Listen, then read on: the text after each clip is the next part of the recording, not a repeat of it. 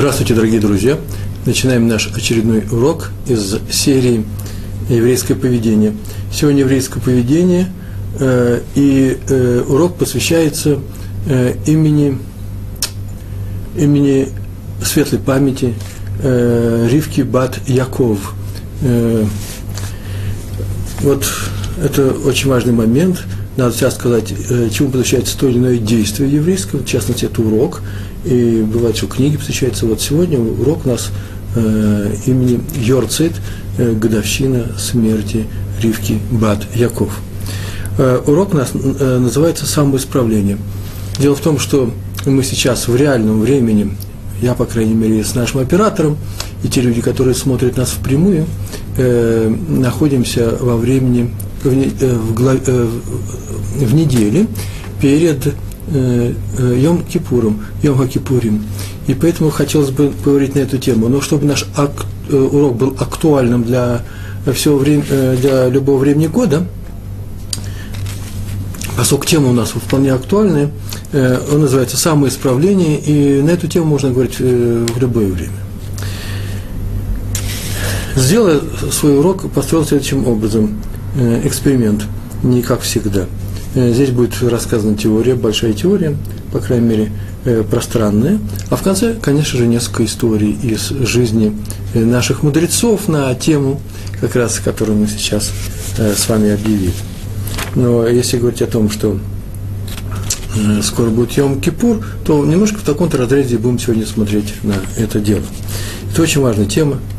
Все знают, что Йом-Кипур – это не что иное, как пик – как самая высокая точка еврейского календаря, когда э, окончательно утверждается приговор всему живущему и любому человеку на земле, приговор на следующий год, э, некоторые говорят вообще приговор, и э, мы надеемся, что наши, наши исправления и наше искреннее желание справиться учтено на небесах, мы получим оправдательный приговор, если можно так сказать, если говорить в, в терминах Э, судебный, судебных терминах.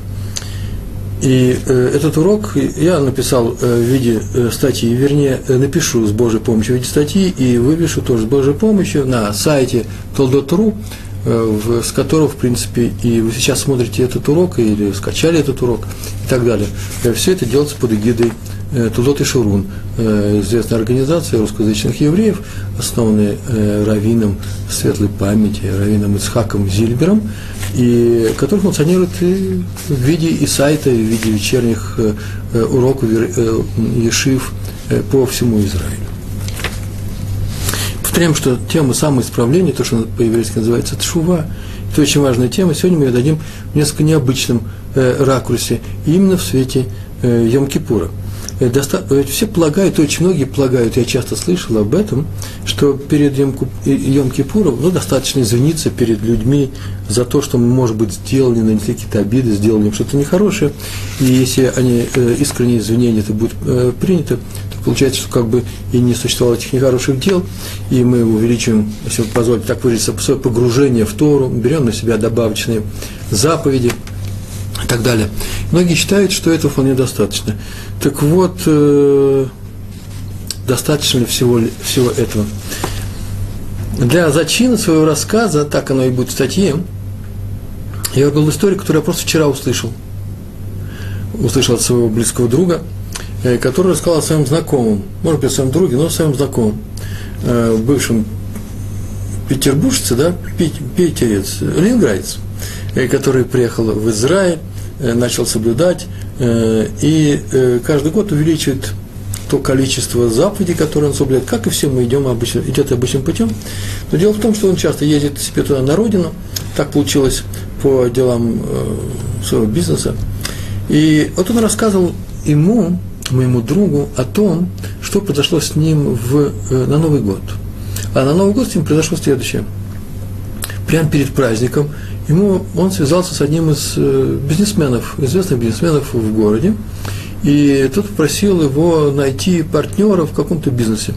Э, и он посмотрел по своей картотеке данных и нашел им такого партнера, они не были знакомы, и он по телефону устроил им э, ряд встреч и организовал, так сказать, движение капитала навстречу друг другу, для того, чтобы дело срослось. И ну, тут наступил праздник Рожашоны, и праздник этот был отмечен совершенно замечательно, как и все у нас, два дня, а потом суббота. Но так получилось, что телефон он свой Между я не знаю, забыл ли он выключить или э, преднамеренно это сделал. Вроде бы нет, зачем нет такой цели преднамеренно оставлять его включенным.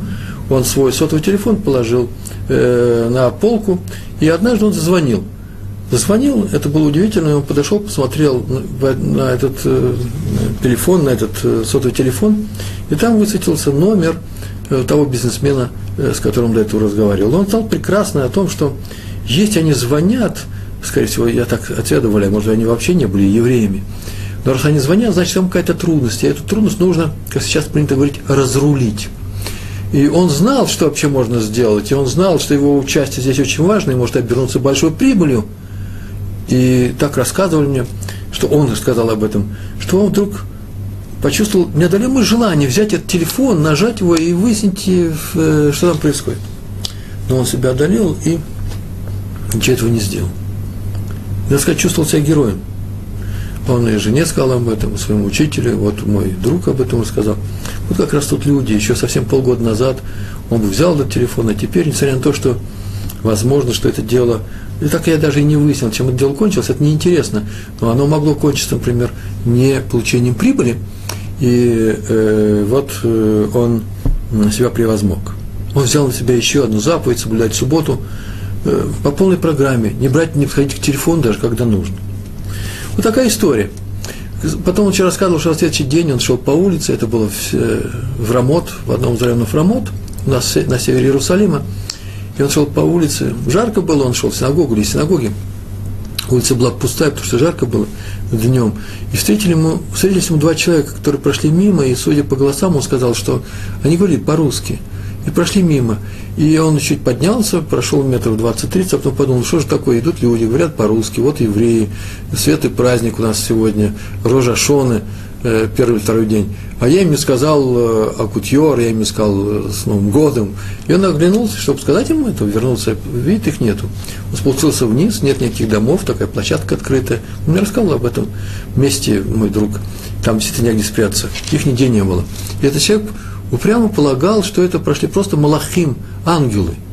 Ангелы, которые прошли мимо него, улыбнулись, пошли дальше, говоря по-русски, и исчезли, потому что некуда им исчезать здесь. И основании вот этой вот мистической совершенно истории, мне, знаете, я человек не мистический, поэтому мне это немножко странно, он решил, что тем самым подтвердили с неба, что правильно он поступил в субботу, когда он не взял э, телефон. То есть он сейчас еще поднялся на более высокую Э, на более высокий уровень. И, знаете, такой детский рассказ, на самом деле он никакой не детский, совершенно серьезный рассказ. Вот на основании этого я построил сегодня э, свою лекцию, урок, свою беседу. Это то, что нам нужно делать перед Йом Кипуром. Не брать, не нарушать субботу, не брать телефонный трубку. Вот я задаю вопрос, надо ли это нам делать перед Йом Кипуром? В этом ли заключается та работа, которая о которой нам говорили наши мудрецы, о том, что мы должны сейчас духовно подниматься именно перед Йом Кипуром, перед этим пиком еврейского года, календарного года. Сказано, что нам нужно расти в духовном плане. Так прямо вот сказано, во многих книжках написано, нужно взять на себя какую-нибудь новую заповедь, прибавить что-то к себе, не оставаться на прежнем уровне, что-то себе изменить. Э, например, один человек э, взялся читать э, с Форна комментарий ежедневно читать или еженедельно комментарий к, э, к, недельному, к недельному разделу Торы. Другой начал э, серьезно занялся Рамбаном, тем более сейчас появилась книжка с переводом, а в наше время никаких переводов не было, значит, нужно, можно было бы учить это. Я, например, в свое время, давно-давно, еще живя в Москве, взял на себя, например, тоже на Новый год, когда у меня родилась старшая девочка, второй ребенок нашей семьи еще в Москве, я взял на себя Просто такое правило, каждый день изучать не менее трех мишнает, мишну, главу мишны. И надо сказать, что я почти все практически прошел, проучил по книжечкам Кигати именно в, в России. Просто дал обещание и это исполнял. Это нормально, это, э, это правильная вещь. Э, например, недавно мне один человек сказал, что все, все время он произносит шма, шма аль да, называется, перед э, тем, как заснуть. Надо произносить определенные отрывки вместе с Шма Исраэль. И, но он произносил просто, а теперь он решил произносить. Это дело серьезно, вдумчиво, с хорошей кованой, говорят, с хорошим намерением, э, четко произнося про себя каждое слово. Наверное, это и есть духовный рост, о котором говорят, что вот здесь нужно обратить на это внимание. Так оно, конечно же, и есть. А вот смотрите, после Нового года у нас два дня произошло, потом была суббота. Если бы не было субботы, сразу же после Нового года наступает день, который отмечается постом в память последнего царя э, в Иудее, э, Гидалии, э, э, пост с утра до вечера. А поскольку пост, то специ, специальные отрывки истории читают. А во время Минхи, это дневная молитва, выносят перед молитвой Шмона Исре, выносят, достают из, э, э, из шкафа, святого шкафа, Равнхакойдыш, э, Сефер Тейра, э, э, свиток Торы, э, читают там определенные э, отрывки, и читают автора, это э, так каждый раз, который читает, читает автора, а автора это определенный отрывок, который нужно читать в этот день, или в субботу, или в праздник, э, сразу же после Торы. Так вот, в Цом Гидале читают отрывок, который из книги Ишаяу, пророка Ишаяу. Это называется автора. Я вам сейчас почитаю, проч, возьму и прочитаю, и тут будет видно и ясно, почему читают именно этот отрывок в, в Минху на пост Гидали. 55 глава пророка Ишиягу, Исаия, да, 6 стих. Там так написано, в переводе на русский язык, мой перевод, я за него отвечаю. Ищите Всевышнего, пока его можно найти. Взывайте в нему, пока он близок. Пусть оставит злодей свой путь, а неправедный человек свои помыслы и вернется к Всевышнему, чтобы тот его помиловал – к нашему Всевышнему, который полон прощения. Такой вот стих читается. Дальше читается, но пока остановимся на этом месте, потом еще второй кусочек прочитаем. Так вот, Рабейну Йоны, великий уч, ученый, великий учитель, по книгам которого мы и сейчас учимся, в своей книге Шарей Шувы «Ворота исправления», самоисправление. У нас сегодня урок самоисправления, Шува, да? Шарей Шувы. То есть, э, тот путь, в котором нужно пройти человеку, который хочет исправить и улучшить свои качества – так вот, Шарет Шува, Шаар, глава 2, 14, 14 раздел, он так пишет, что все вот это означает, ищите Всевышнего, пока его можно найти. Когда его можно найти, взывайте к нему, когда он близок. То это говорится о десяти тех страшных днях, Емим Нураим, или ужасных днях, каких, которые идут от Рожа Шана, от Нового года до Йом-Кипура. Об, эти, об этих днях говорится здесь. Поэтому мы и достаем э, этот отрывок и читаем его именно в пост Гидали, который идет после Нового года. Ищите Всевышнего, когда его можно найти, когда он близок. Он всегда с нами. Он никогда не уходит, но здесь он наиболее близок к нам. Потому что в эти дни такие особые, у них нужно исправ... исправлять себе некоторые качества, что-то. И тут написано, что? Так здесь написано. Написано, взывайте, взывайте к Всевышнему, ищите его, взывайте к нему. Ну а о чем взывать? Чего искать? Как его искать Всевышнего? А вот дальше-то, здесь я написано уже дальше, вот здесь я написано открытым текстом, пусть оставит злодей свой путь. А неправедный человек, человек, который нехорошие вещи делает или хочет делать, исправит свои помыслы – Заметили, это называется искать Всевышнего, взывать к Нему. Тут не написано, пусть оставит человек свое легкомысленное отношение к чтению шма на постели. Или пусть э, человек, взывайте к Всевышнему, тут написано, пусть человек оставит свое несерьезное отношение к Рамбану, пускай он его читает каждый день. Ничего этого не написано. Написано, пусть злодей оставит свой путь. Это называется взывание к Всевышнему. То есть, конечно же, Шма надо читать очень серьезно. Это вещь необходимая. Рамбана надо учить, э, Сфорна. Все эти вещи, конечно, нужны. Но вот о взывании к Творцу написано, что э, главная работа человека в эти дни, вы заметили, пусть оставит злодей свой путь, это не что иное, главная работа человека в эти дни – это работа над своим отношением к другим людям. И вот я боюсь, что без этого -то как раз Йом-Кипура и нет. Это самое главное содержательная часть Йом-Кипур. Кстати, между прочим, отрывок довольно-таки пространный, продолжительный, и там еще через несколько, несколько стихов есть, э, идет, следует продолжение. Вот это продолжение тоже очень интересно. Сейчас я его возьму и прочитаю. Так сказал Всевышний. Стремитесь к правосудию и оказывайте милость. Потом еще несколько стихов идет написано. Счастлив человек, который так поступает. Сын человека, который этого придерживается – хранит субботу, не нарушая ее, и хранит свою руку, не совершая никакого проступка. Вы знаете, в конце написано, счастлив человек, который хранит субботу, ее не нарушая, и не совершает никакого проступка. Получается, что несовершение проступка, праведное поведение, приравнивается к субботе. Это одно и то же. Счастлив тот человек. Счастлив тот, кто стремится к правосудию и оказывает милость. Правосудие – это не что иное, как отношения между людьми. Будь будь правосуден. Что такое правосуден? Не нарушай законы. Это то, что называется э, «будь справедлив». Э, мишпат. Будь справедлив. Не только в суде, я не, обязан, быть судьей, но и в своих суждениях, а это часть суда, я тоже должен быть справедливым. Я не могу быть лицеприятным. Знаете, что такое, да? Э, двойной подход, двойная мерка. К своим близким я подхожу с одной меркой, а к другим людям с другой – своих близких я готов простить в некоторых местах, а, э, своих детей, например, а за такое же дело чужих детей э, я почему-то не прощаю, я не нахожу для них оправданий. Это называется лицеприятный суд. Суждение, конечно. Так вот, здесь написано «судите справедливо».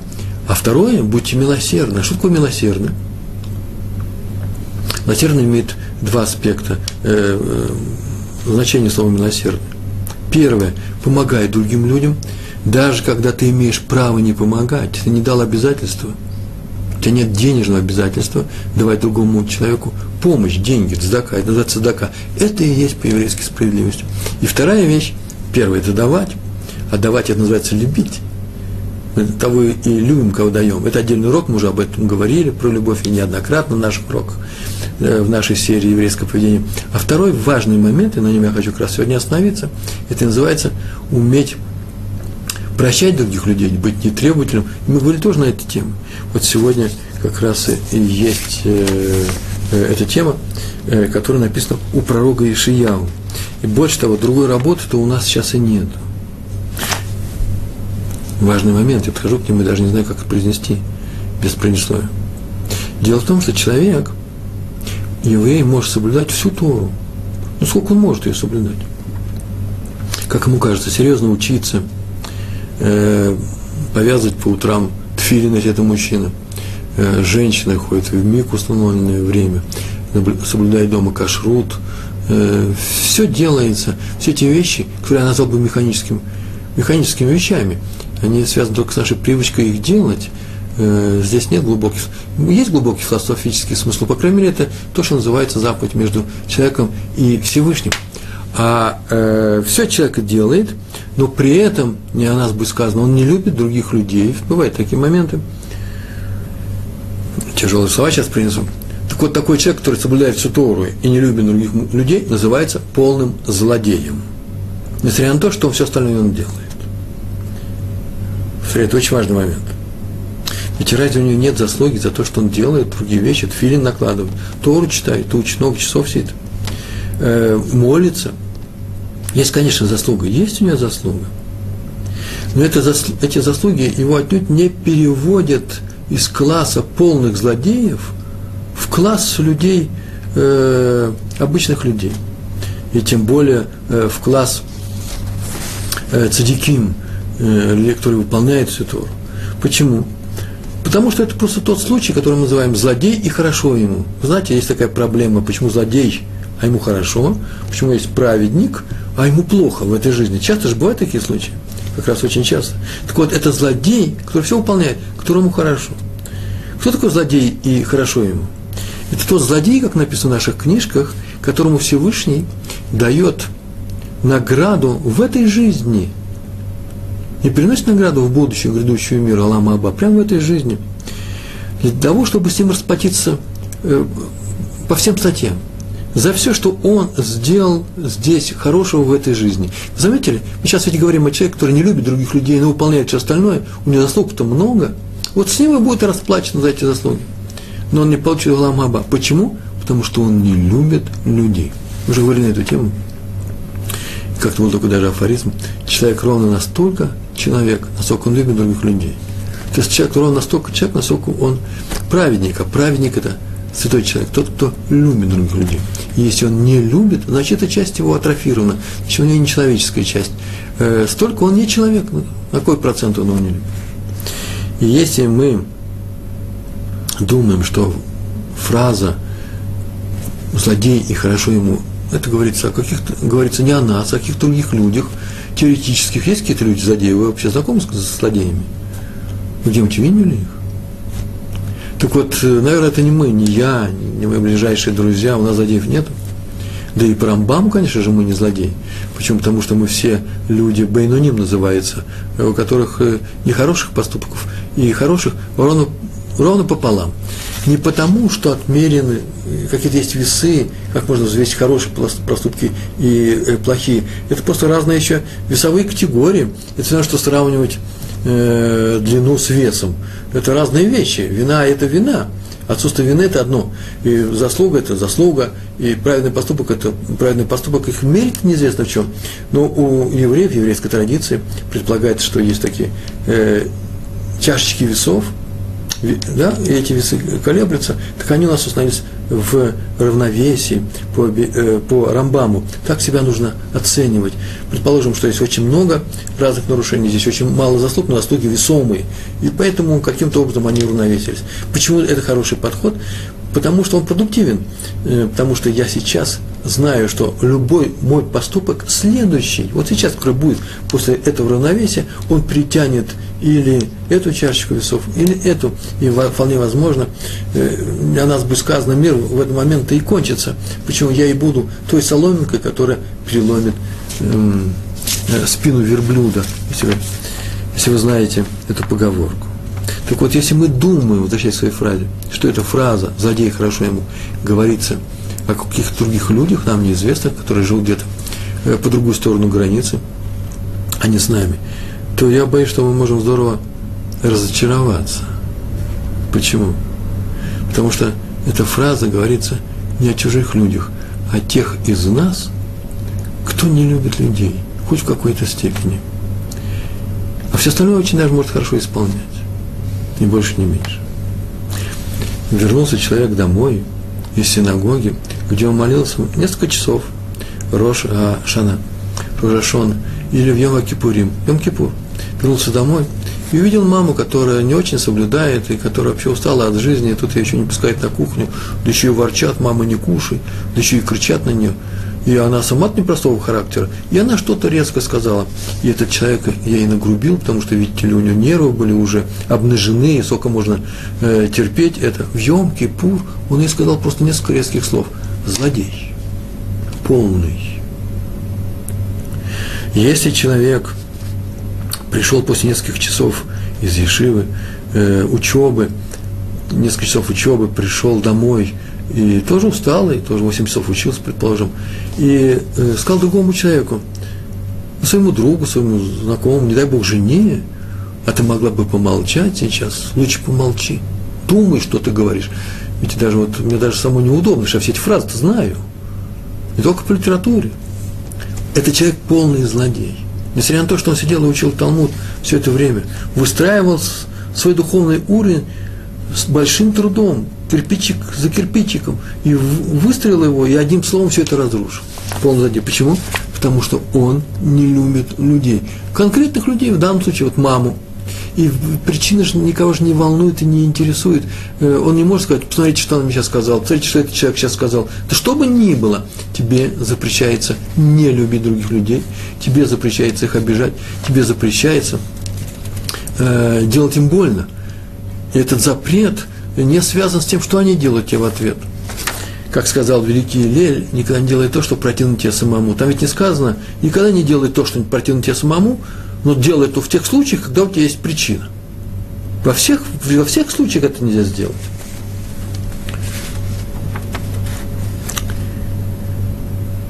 Вот мы сейчас говорили про злодеев. Дело в том, что наш мир выстроен на любви. Это не простые слова. На терпимости, взаимной терпимости, на хесаде, то, что называется хесад. Это то, что внес в этот мир Авраам Авин, наш праведник, наш пратец Авраам. До него никто не догадывался, что это основная составляющая существования этого мира. До него все знали, что ну есть любовь, нужна любовь, будет любовь, нужна ненависть, будет ненависть. Все естественно, мы живем как, как звери. Ой, извините, это я нечаянно сказал, рожно сказал, правда. Э, так такой подход есть. Все должно быть естественно. Не, не, нет. Основа мира – это хесед. Это принес в наш мир Авраам. С тех пор простая заповедь, самая простая заповедь, люби другого ближнего, как своего себя, люби любого другого человека, своего окружения, э, своего народа.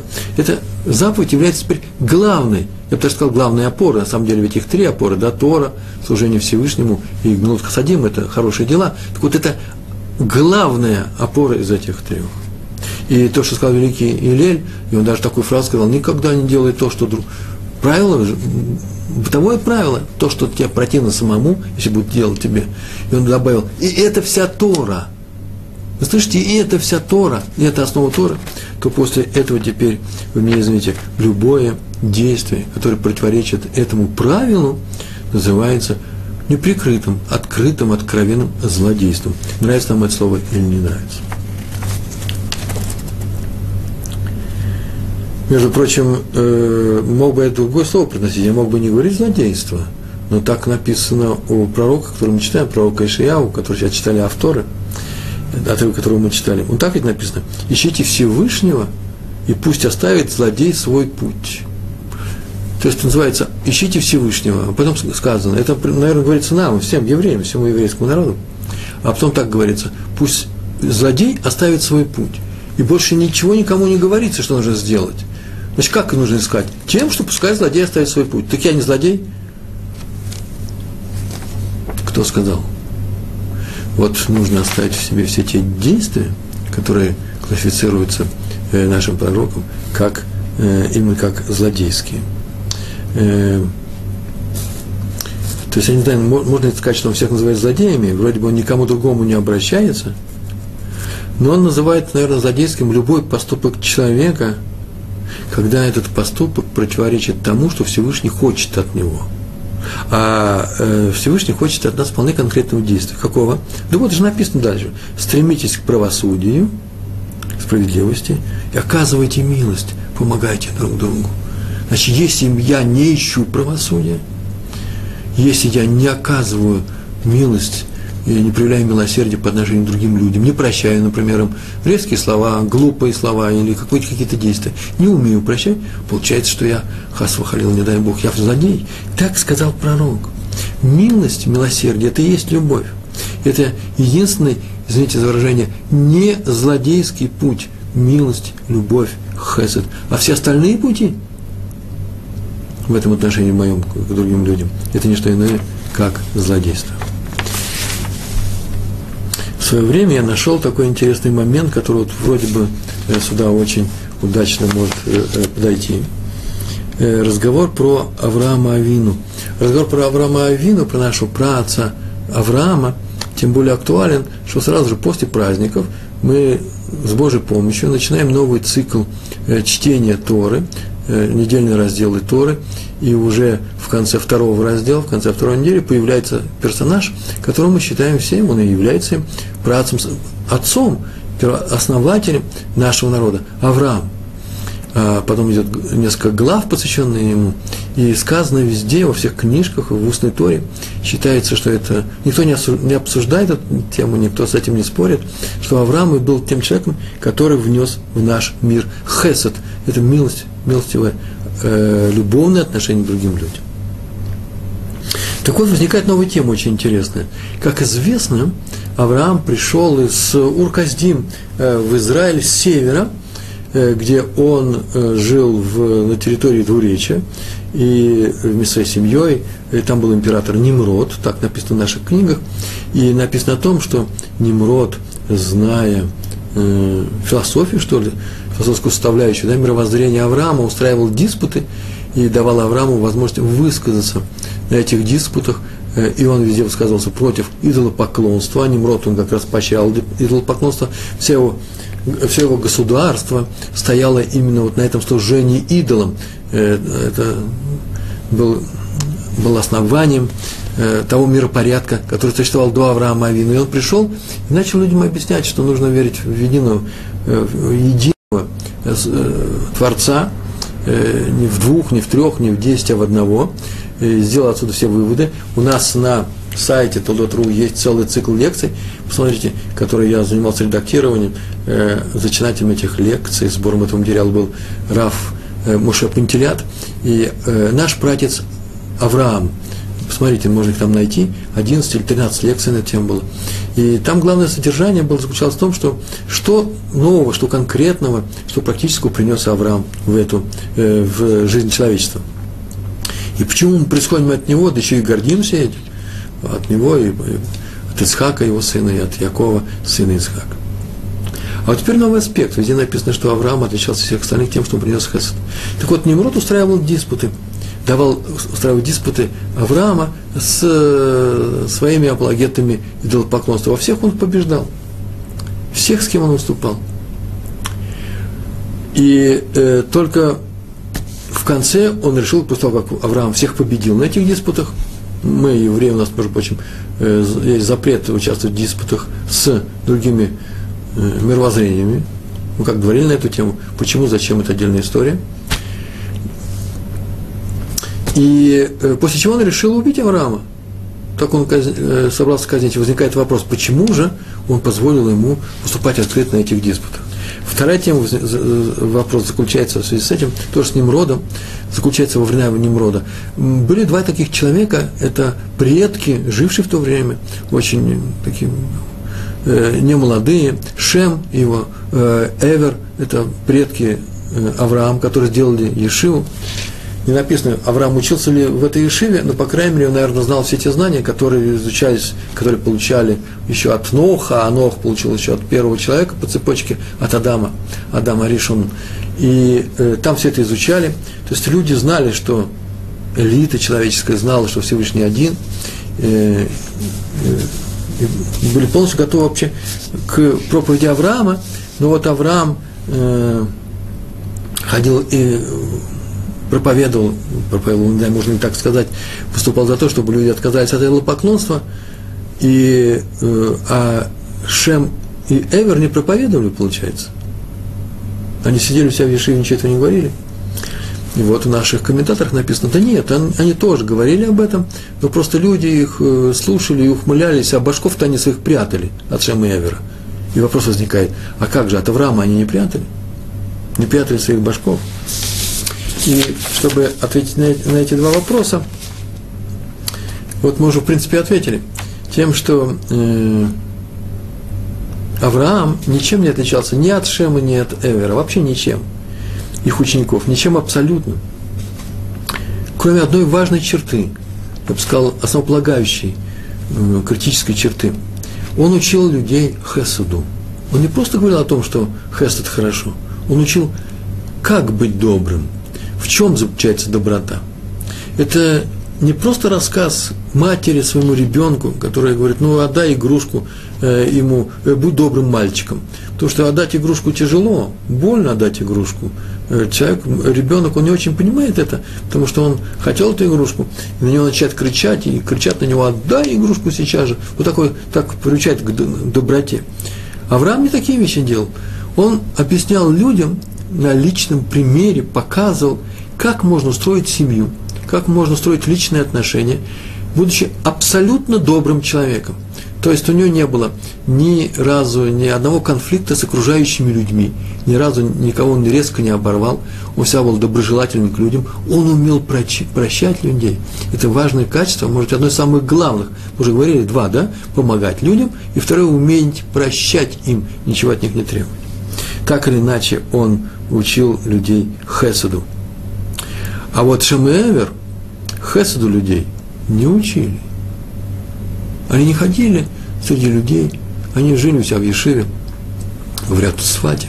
Там, по крайней мере, осталось, осталось место, в котором как говорят, была Ешива Шема Эвера. Мы ее показываем, в свое время я снимал фильм, участвовал в создании фильма, который назывался программа «Шалом» по каналу «Культура» 11-12 лет назад эти фильмы шли, и там у нас была одна программа про Цфат, где мы показали именно эту Ишиву изнутри. Там просто сейчас синагога стоит. А там сидели и учили э, свои предметы, свои науки, и не ходили в народ, не учили людей быть более терпимыми, любить друг друга, не обижать, делать другим то, что не хочешь, чтобы делали тебе. Шем и Эвер этого э, не учили простых людей. А раз они не, не учили это и выступали против идолов, то Немроду они казались вполне, вполне безвредными, Шем и Эвер. Немрод, император, знал их прекрасно – и ни разу ему в голову не пришло ни казнить их, ни наказать. Он мог им предоставить выступать в, диспуте. Они могли э, тоже объяснить, что идолы не нужны, не хороши. И Мрот улыбнулся бы, и все разошлись бы. То же самое Авраам, просили выступать в этих диспутах, все улыбнулись, улыбнулись и разошлись. Но Аврааму приказал убить, сжечь его в печи. Почему? Да, Авраам учил людей Хесаду. И люди этот урок принимали. Это то, что нужно людям. Они тянулись к нему. Они открывали для себя новый мир. Любовь – это новый мир. И они тянулись к нему и начинали слушать всю его программу. И когда он говорил, нужно выкинуть башков, он тоже, они тоже выкидывали. И это было опасно. Поэтому Немрод и захотел э, казнить Авраама за то, э, что он проповедовал хесед. Хотя сам все хесед неплох. Э, будьте, будьте добрыми людьми как в России, помню, да, будьте добрыми людьми, будьте хорошими, пионер всем помогает, всем детям пример. Ну вот можно, оказывается, иногда на отца донести. И все это одновременно уживалось. Э, так вот, Авраам э, был, э, учил настоящему хесуду, настоящей любви к людям без двойного дна, без, без лицемерия. Люди шли за Авраамом. Другими словами, Авраам, конечно же, боролся с идолами, но не это главное было в его учении. В его учении была миссия проповедь любви. Немрод приказал его убить, но не за то, что он победил в диспуте, а то, что люди к нему тянулись. А люди тянулись к нему, потому что он говорил о любви. Может так еще сказать. Конечно, Шем и Эвер критиковали поклонства, но толку в их критике не было никакой. Но я сказал предложение, даже не знаю, вот оно попадает э, в души людям. Слышишь, что нет или нет? Я могу сказать своим родителям, у меня нет родителей, к сожалению, как огромному моему сожалению, я сирота, круглый. Родители умерли. Но есть такая ситуация, когда человек приходит и начинает воевать с родителями. Причем воевать за Тору. Родители не хотят ничего соблюдать. Он начинает с ними воевать, объясняя, что нужно соблюдать. А поскольку объяснений у него не хватает, терпения не хватает, получается война мнений. Война и вся плохо. Тора запрещает устраивать войну между людьми, ссор, спор, махлокет. Поэтому человек, который хочет, чтобы его родители соблюдали Тору, тем самым нарушает Тору, когда требует от них это. Просто физически начинает кричать громко. Этого нельзя делать. Так вот, Шем и Эвер критиковали идолопоклонство, как я могу критиковать свою маму, предположим. Но толку-то никакого нет. От критики никто не справляется. Не было такого ни разу. Поэтому Немрод не боялся диспута с ними. И, и можно было бы их, конечно, не казнить. Правило очень простое. Когда приходит любовь, тот приходит с словами любви, люди к нему тянутся. И вот это страшно для всех, кто хочет получить выгоду от других людей, кто президирует на них, например, власти э, типа Немродской, Немрода. Извините, это единственная работа, которая требуется от нас в, в Йом-Кипур. Вообще требуется от нас ежедневно. А именно то, что написано в тексте, в тексте, во вторе э, на пост Гидаля, в тексте пророка Ишаяу. Понятно, что есть среди нас максимально отзывчивые, необычайно добрые, мягкие люди, которые сама мягкость, сама воспитанность – Добрые люди, добрые евреи. Конечно же, есть такие люди. Некоторые говорят, ну, совсем он распустил своих детей, надо бы ему немножко, немножко бы приобрести толику жесткости, э, требовательности, вот лучшее слово, немножко требовательным быть э, к своим детям. Что мы ему скажем? Конечно же, конечно же пускай он ходит на уроки э, Рава Ашера Кушнира, Кушнира, пускай ходит на уроки других рабаним, и его тоже можно научить тому, что нужно быть полным в своей теории воспитания. Нельзя потакать всему, что делается. Надо где-то уметь настоять на своем. Вы заметили, чем мы начали? Он стопроцентно добрый человек. Что ему теперь нужно? Добавить немножко требовательности. Он был стопроцентно мягким и добрым, а теперь будет каким? А теперь будет оставаться стопроцентно мягким и добрым, и еще 20% требовательности. Теперь в нем будет 120%. Вы слышите, не за счет доброты, а сверху, над добротой. Как первый этаж стопроцентный. Вся пер, первый этаж, вся это будет доброта и любовь. Теперь делаем второй этаж, требовательность. Не за счет этого этажа, нет, это основа всего – а за счет того, не за счет, а прям сверху. То есть только добрый человек может быть требовательным. Вы смотрите, как я специально подчеркнул это голосом. Если он не добрый в эту секунду, он что-то хочет другого человека, ему запрещается вообще открывать рот. Так вот, людям добрым надо добавить требовательность. А людям требовательным что делать? А таких у нас немало в нашем окружении. Я так полагаю, что вы меня сейчас слушаете, люди слушают меня э, по-русски, а русскоязычное евреи, оно специфическое. Мы все приехали из особой страны, и требовательные люди среди нас э, нередки, очень нередки. В американском кругу, может быть, я говорил бы совсем другие слова, там другой расклад ситуации, а здесь ну, есть такие люди, которые жестковаты, и теперь им бы, конечно, нужно добавить доброты. О, нет, все по-другому, сейчас будет происходить. Если они требовательны, то им нужно от этой требовательности отказаться, полностью отказаться. Вы слышите, не прибавить доброты. Был добрым человеком, он прибавляет э, требовательность. А требовательный человек, пускай прибавит доброты. Нет, нет, нет. Пускай берет свою требовательность. Она стоит в основе всего. Она неправильная. Ее нужно уничтожить полностью. И, добавить, всю полностью заменить. И только после того, как он ее заменит, вот тогда можно мы перейдем к первому случаю. Какой первый случай? Тогда на эту доброту можно достраивать второй этаж требовательности. Ни больше, ни меньше. Почему? Потому что в основе всего лежит любовь и добро. Только любовь и только делание добра. Поэтому вопрос такой, ну, какую-то работу совершил сегодня, какой твой духовный уровень сегодня, какой прорыв духовный ты сделал – мы задаем вопрос человеку, человек говорит, о, сегодня я сделал большой духовный прорыв. Какой духовный прорыв? Я сегодня, во время праздника, не поднял трубку, которая звонила из, э, из России, и ничего не ответил. Это большой мой уровень. За это меня даже ангелы, проходя мимо, похвалили. Понятно, что ты герой. Но теперь ему нужно было бы ему сказать, молодец, а вот теперь пойди и займись собой. Не ангелами, не трубкой, обязательно займись самим собой, а именно своими качествами, своим отношением к другим людям.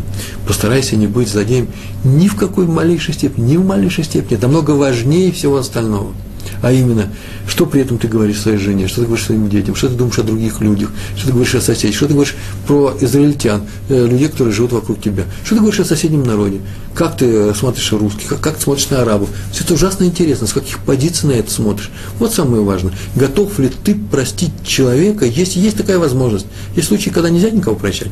Ну, я никого, кого-то нельзя не прощать. Но всегда ли так? Можно ли быть, как ходить среди людей, как будто одеты в латы, рыцари, звенеть железом, и от тебя все отскакивают? Можно ли быть человеком, о которых говорят следующую фразу? Послушайте, какая фраза. Э, таким человеком. Один человек пришел и сказал, ой, у нас был такой добрый, э, добрый дедушка, просто прелесть. Так сказал нам один человек на уроке а мама с папой, кто-то его спросил. Я бы не спрашивал, ну кто-то его спросил, интересно. Тому и видно, что хочется рассказать. Вот, ну, мама у нас была строгая, очень строгая. Дедушка добрый, а мама строгая. А папа? А папа был строгий, но справедливый. О, получается как, папа был строгий, но справедливый. Мама была просто строгая, значит, несправедливая. Скорее всего, иначе бы тоже было сказано. А дедушка, он был добрый, но справедливый или добрый, несправедливый? Не бывает. Доброта – это и есть доброта.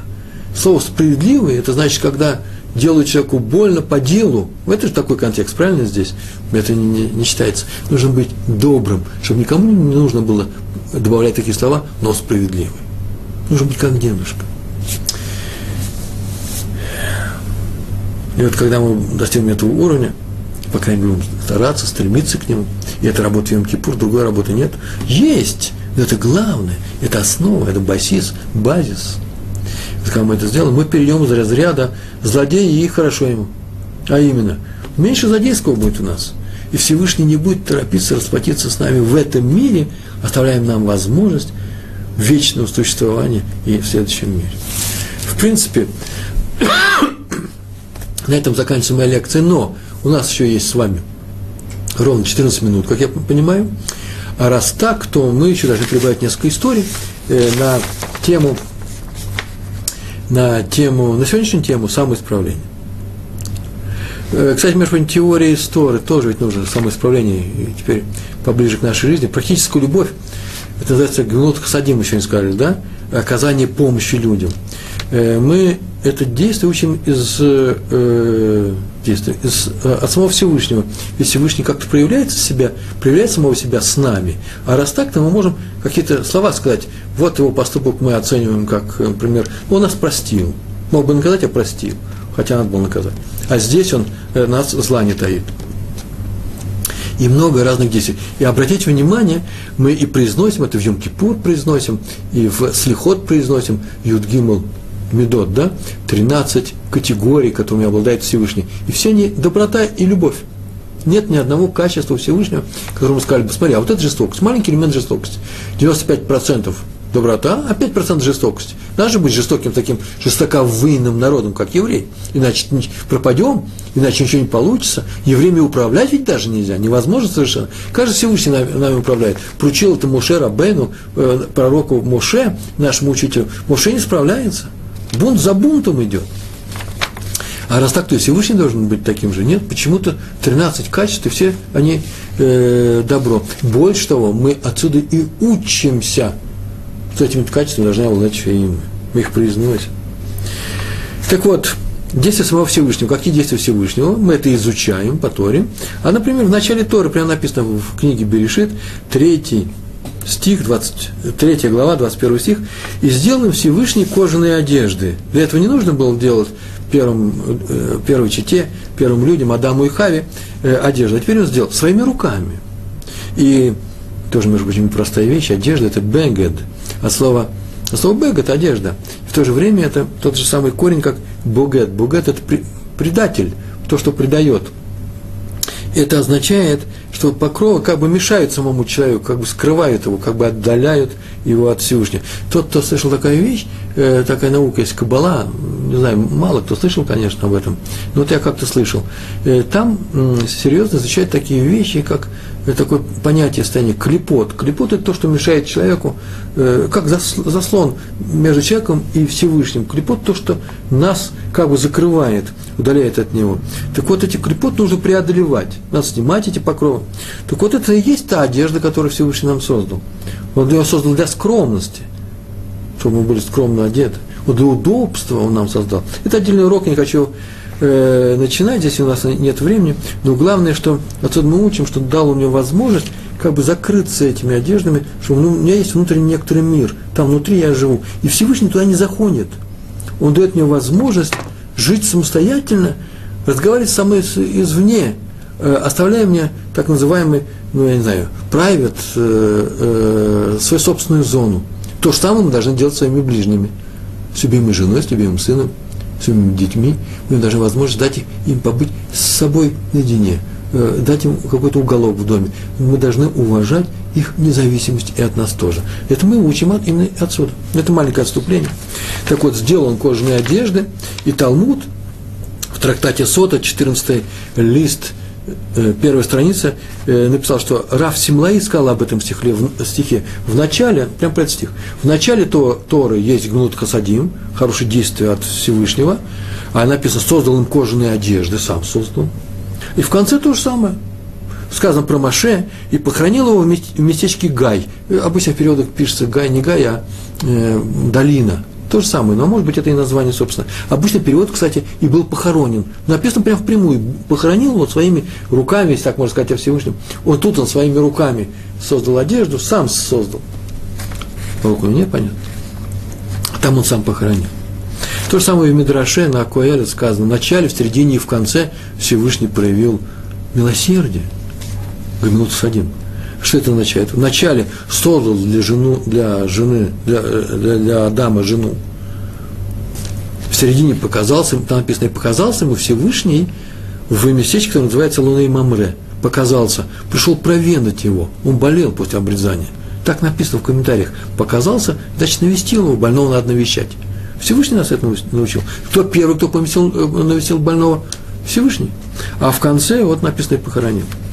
И мы должны учиться на качествах Всевышнего. Известно его 13 качеств, и все они милосердие и любовь к нам.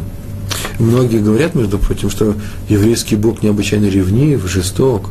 Это неверно. С нами он только милосерден своим народом. Да и со всем остальным человечеством. Э, это мы видим по всей истории. И это в ответ, повторяю, на нашу жестоковыйность, если вы знаете, что это означает выражение.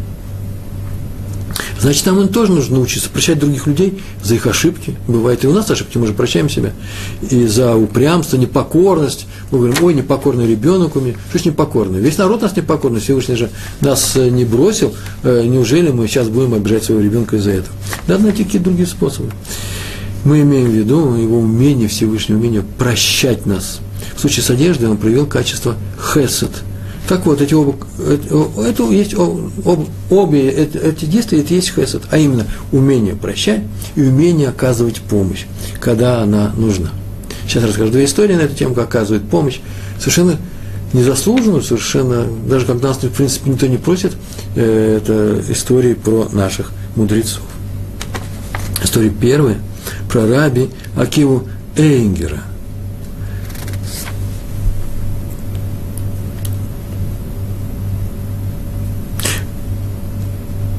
был сильный дождь, очень сильный дождь, все это происходило в Европе, там бывают сильные дожди. И он поехал из своего города в какое-то местечко э, на Брисмила, на Бритмила. И он поехал и сидел рядом с возницей, тогда не было железной дорог, машин не было, ехали э, обычным гужевым транспортом. Был сильнейший дождь, и дорога все время вязла, не было асфальта – в грязи, в каком-то месте она поехала в сторону, под откос, и надо было как-то ее вытаскивать оттуда, прекратить это падение. И соскочил возница, кучер, соскочил и начал толкать лошадей, двух лошадей с, из этой канавы. Весь вымазался, промок. Наконец-таки он вытащил э, их и поехали дальше. И он довольный своим трудом, это труд его, тяжелый труд, э, сел на облачок, ехал дальше. А рядом чуть э, сзади э, за ним сидел, сидели пассажиры, один из них был э, э, раби Акива Энгер. И тот посмотрел на него и говорит, ты же промок, у тебя все течет. Он говорит, ну что теперь делать? Течет, течет. Но он разгоряченный, он вожжами работает, а ноги-то они неподвижные. И он сказал, у тебя ноги промокли, из тебя льет, давайте нам сухие носки. Тот посмотрел на него и говорит, у тебя есть сухие носки? Он говорит, да, есть сухие носки. И протягивает ему. У него сухие и очень теплые носки. Он их тут же одел. И стало ему хорошо. И он не заболел, сказал, бы, сказал. И мы в голову не пришло почему-то спросить его. Так или иначе он не спросил, откуда у тебя носки? Ну, кто в карманах держит носки? У него есть чемодан, небольшой чемоданчик. Этот чемоданчик лежит э, в, в ящике, на котором он сидит, на облучке. И там ключ у него в кармане, там он лежит. Так делали раньше. По крайней мере, так делали в Австро-Венгрии, и все это происходило. И когда он приехал уже на утро приехали в тот город, куда они ехали, и спускался э, Раби Акива Энгер с, э, с, этой кареты, э, с этого дилижанса, на чем там ехали. А когда он спускался, то э, мелькнул, мелькнули ноги между брюками и ботинками. Он увидал вдруг, он без носков. Он, оказывается, дал ему свои. И он сказал ему, Рэбе, так вы что, отдали свои носки? Он говорит, а что случилось? И я доехал, и ты доехал. Да, но если бы я знал, я бы у вас их не взял, сказал этот, э, э, этот извозчик. И Равин ему ответил, у меня были сухие ноги, у тебя они были мокрые. Ты вытел повязку из, под из, из грязи, а я даже не выходил из нее, не спускался, я сидел внутри. Как я мог ехать дальше с человеком, который промок, который вытащил эту э, э, тележку, э, когда у меня были ноги сухие, а у него мокрые. Это совершенно невозможно. Никто бы не смог ехать дальше. Так сказал Раби Акива Энгер. Никто бы на моем месте не смог бы ехать дальше, наслаждаясь теплом э, в своих ботинках. Поэтому я тебе обязан был дать, просто обязан. Это первая история. Она, я ее услышал и видал не сейчас. Она очень простая. Но готовы ли мы на так, такие действия э, именно в, в, простом, в простом ряду, в простом, простой ситуации нашей жизни? Вот эта готовность любить другого человека здесь явно э, просматривается. И э, можно сказать, что э, Равину, которого звали Акива Энгер, было очень тяжело в Йом-Кипур свой духовный уровень, потому что он уже обладал, не всякого сомнения, большими параметрами любви, любовь деятельная, практическая, конкретная, как сейчас говорят, реальная, да, конкретная любовь. А нам с вами э, можно э, увеличивать здесь э, наш потенциал. Еще одна история э, о том, как один человек уже в начале 20 века в Иерусалиме, э, в еврейской общине оставил общину, полностью оставил, э, занялся переустройством э, еврейской жизни э, вместе с социалистами – так или иначе занялся политикой и вступил в конфликты с э, религиозным Ешувом. И это э, поселение, в данном случае Иерусалим, со всеми конфликтовал, стал социалистом. В принципе, неплохой может быть человек, но э, был идейно, идейно, идейно организован. Э, то есть он, у него была такая у него идея – бороться с религией. И вдруг он заболел, причем заболел очень серьезно – и ну, не хотел ложиться в Иерусалиме в еврейскую больницу. Шаре Цедек назывался, единственная больница была в Иерусалиме, который заведовал раввинный доктор, э, доктор э, Валах, мы о нем несколько раз рассказывали, известнейший э, врач, который основал эту больницу. Он не захотел туда ложиться и лег в больницу, которая сейчас находится недалеко от Явских ворот. Известная больница христианская, миссионерская. Они там занимаются миссионерством христиане. Не просто такие христиане-миссионеры. Спаси нас и помилуй. А, э, и там он был. Но там, наверное, как-то не справлялись, оборудования не было, лекарств не хватало, ну, ну, время было тяжелое. И он просто умирал. Врачи сказали, что ничего не могут сделать, помочь ничего не мог, мог, мог только предложить забрать его. Он в ближайшие дни умрет. И было выяснено, что сейчас привез Рав Зоненфельд известных врачей из Германии э, в Шаре Цедек, надо бы к нему его показать и вообще перевести. И тогда один из его родственников, этого человека, который выступал до этого против религии, приехал, забрал его и отвез в, по улице Яфа из одного конца во второй, прямо с одного конца, ближайший дом, чуть ли не э, в конец, поближе где сейчас находится э, центральная автобусная станция, правда, с левой стороны, и сейчас там это здание стоит, сразу же за рынком, не, не за рынком, метров 300-400 э, Маханы Иуда по, левую сторону. Здание осталось. Привез туда, и привез его. Вот еврей привез болеет. Он сказал, что за еврей? Раф Валах, доктор Валах. Вот такой-то. А, тот, который в каждой газете пишет против э, Рава Зоненфельда, против религиозных евреев, против Торы. Не буду его принимать сюда. Да еще он у миссионеров лежал. Ну, пускай там лечится. Ну, доктор Валах был такой жесткий человек, всегда бывают такие жесткие люди, э, мы к нему, ему только благодарны, потому что создал особую, особую вещь, Шрай Цедек, он его не взял. И побежал-то родственник, поехал на каких-то, э, на известниках к Раву Зоненфельду, приехал к нему, тот учил Талмуд и сказал, что вот такая-то история произошла. Это вот с таким-то моим родственником. И он сказал про больницу миссионеров, сказал про то, что выступает против Тора, тот уже все знал. И вдруг Равзонфельд, а ему было 95 лет, схватил свой пиджак и побежал с ним, говорит, нужно бежать срочно, где ты его оставил? Там он в, в приемном покое, покое Рав э, Валах, доктор Валах, не хочет его брать. И он побежал к нему, надо спасать его, говорит, достань, мне достаточно письма. Вот когда дело идет о спасении еврейской души, надо бежать, а не посылать письма.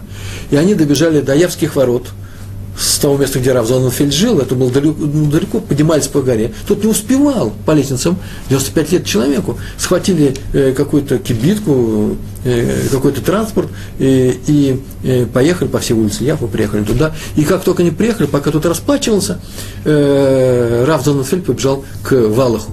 И когда тот вошел к Рав Валаху, дело было уже решено, и его уже вкатывали. Все, приняли его. Его вылечили. Через две недели он выписался, уехал на север, там организовал какие-то кибуцы.